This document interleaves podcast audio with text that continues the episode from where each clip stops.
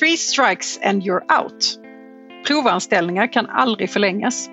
Det är omöjligt att säga upp en arbetstagare i Sverige. Det här är alla myter som figurerar eh, och idag ska vi ta hål på några av myterna inom arbetsrätten. Idag fokuserar vi på sant eller falskt om.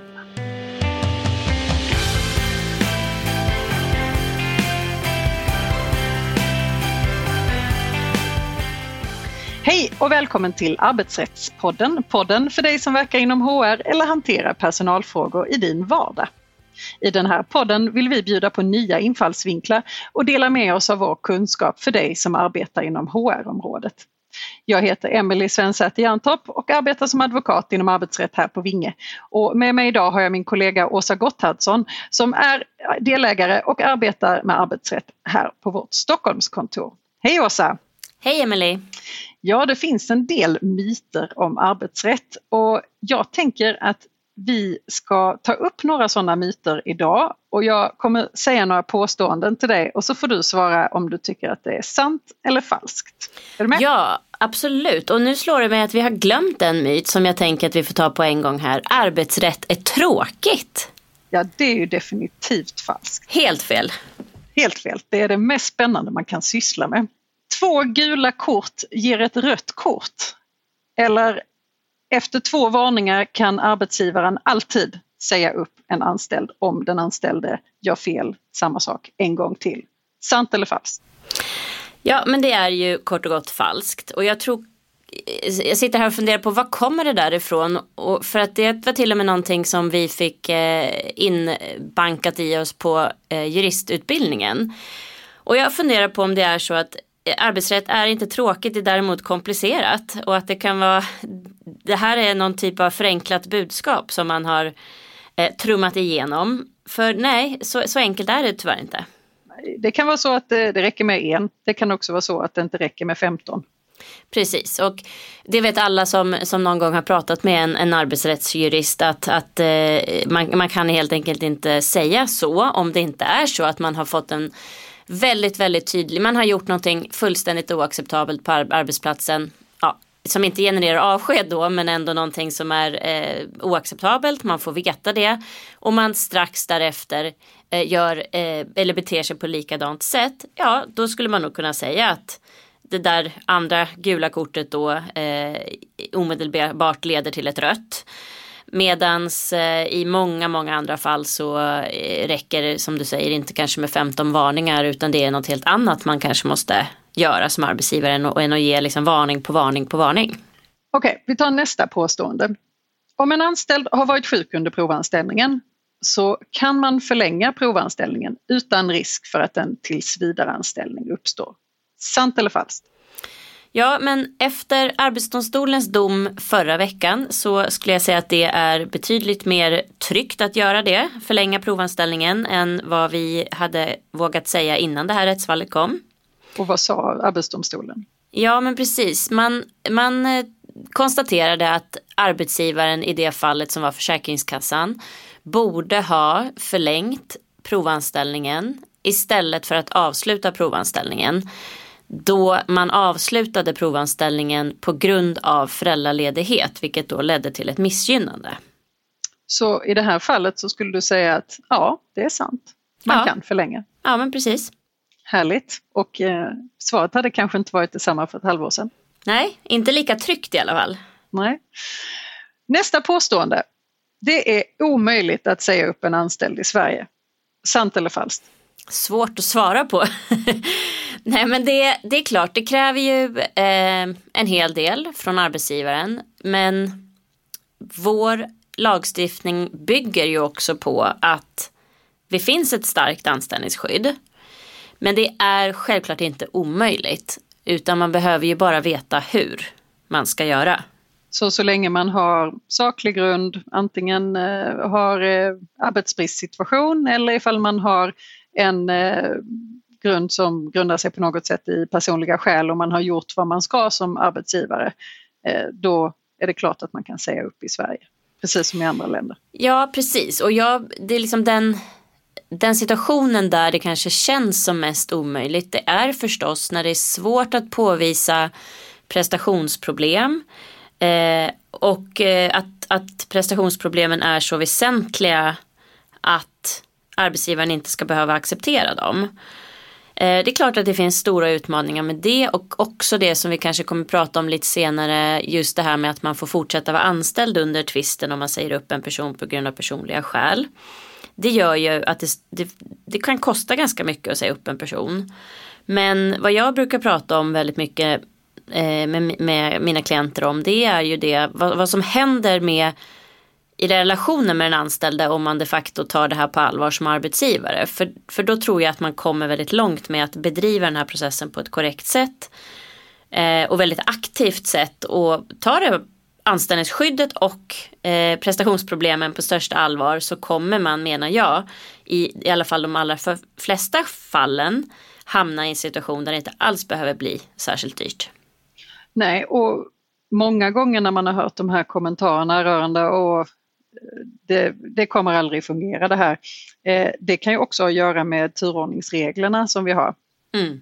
Eh, med att eh, fel person eh, får lämna ja, enligt då, eh, den generella uppfattningen i ledningen till exempel. Mm. Men eh, även, även i de situationerna så brukar man kunna hitta en lösning i slutändan. Ja men precis. Om vi har en anställd som är sjukskriven så får arbetsgivaren absolut inte kontakta den anställde under själva sjukskrivningen. Sant eller falskt? Ja men det är ju falskt och då är det dessutom alldeles tvärt vad vi skulle rekommendera någon att, eller en arbetsgivare eh, att agera.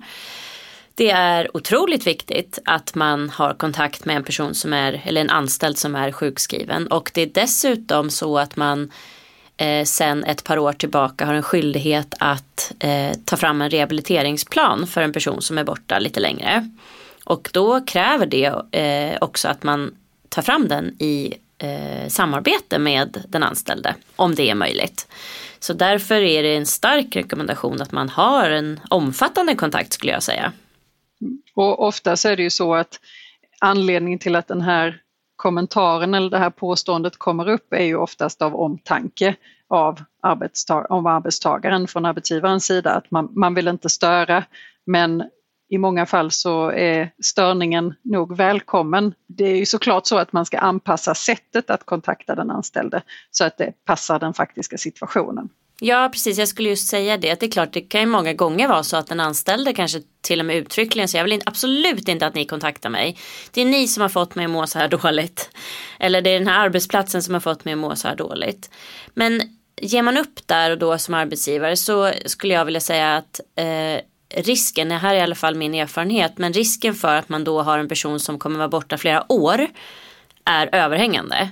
Om man däremot hittar ett sätt som du säger Emily eh, som är anpassat efter situationen att kommunicera med den här personen så ökar man chanserna för att personen får en kortare sjukskrivning eh, vilket kommer gynna både arbetsgivare och arbetstagare. Mm. Så trycka igenom lite där. Och nu är vi ju hösten 2020 och för oss arbetsrättare så har vi haft eh, några turbulenta smällar än så länge. Eh, LAS-utredningen Eh, och ett påstående skulle kunna vara, för det här har jag läst flera gånger i, eh, i tidningarna runt omkring, även hört sägas. Om LAS-utredningens förslag blir verklighet är det tack och adjö med anställningsskyddet. Sant eller falskt Åsa? Ja, men det är väl i och för sig då kanske beroende på vem man frågar möjligen. Men nu frågar jag dig. Ja, exakt. Och jag tycker ju att det är falskt och jag tycker att det är eh, milt uttryckt eh, lite provocerande när någon uttrycker sig så. Förstås uttrycker eh, politiker på ena sidan eh, av skalan på det här sättet för att vinna poänger. Men det är enligt min uppfattning eh, vilseledande eh, därför att anställningsskyddet eh, grunden i anställningsskyddet i alla fall är ju sakliga grundbegreppet och det rör ingen. Eller det liksom föreslås inga förändringar i sakliga grundbegreppet, det vill säga arbetsbrist eller personliga skäl. Och det var ju dessutom tydligt uttryckt redan i instruktionerna till utredaren. Ja, precis. Mm. Så vad man föreslår är ju förändringar i, eller vad man bland annat föreslår ska jag säga, är ju förändringar i turordningsreglerna. Vilket då innebär en, en liksom viss uppluckring av anställningsskyddet för personer som har varit anställda väldigt länge skulle man kunna säga eftersom det i i väldigt hög utsträckning i, i, eh, för tillfället, eller i den nuvarande lagstiftningen är så att ju längre man har varit anställd desto starkare är anställningsskyddet. Så kommer det ju fortsatt att vara i och för sig.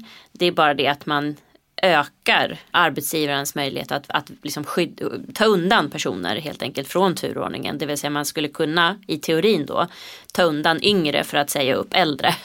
Vilket då, det är det man hör i, i media.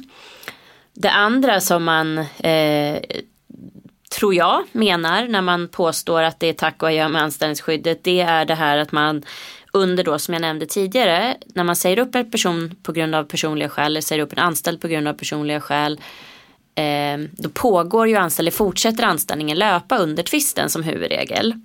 Och det där skulle man då enligt utredningen ändra på så att anställningen upphör.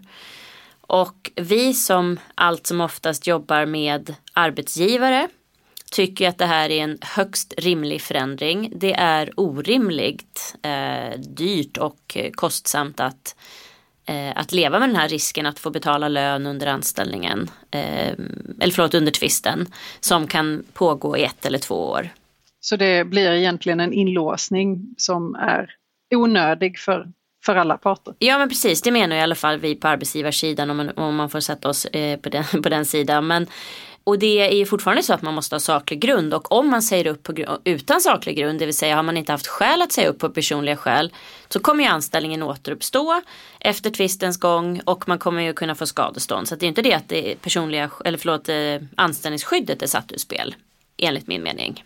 Nej, vi får se vad som händer med eh, LAS-utredningen och diskussionerna här. Det ska bli jättespännande att följa och mycket nytt att läsa förhoppningsvis. För ja oss. men precis. Och är det flera myter som förekommer där ute som, som ni eh, är fundersamma på så är det varmt välkomna att höra av er till, till oss om dem så kan vi ha en del nummer två på det här avsnittet. Ja, jag tycker det är superspännande. Toppen! Tack för idag Åsa! Tack själv!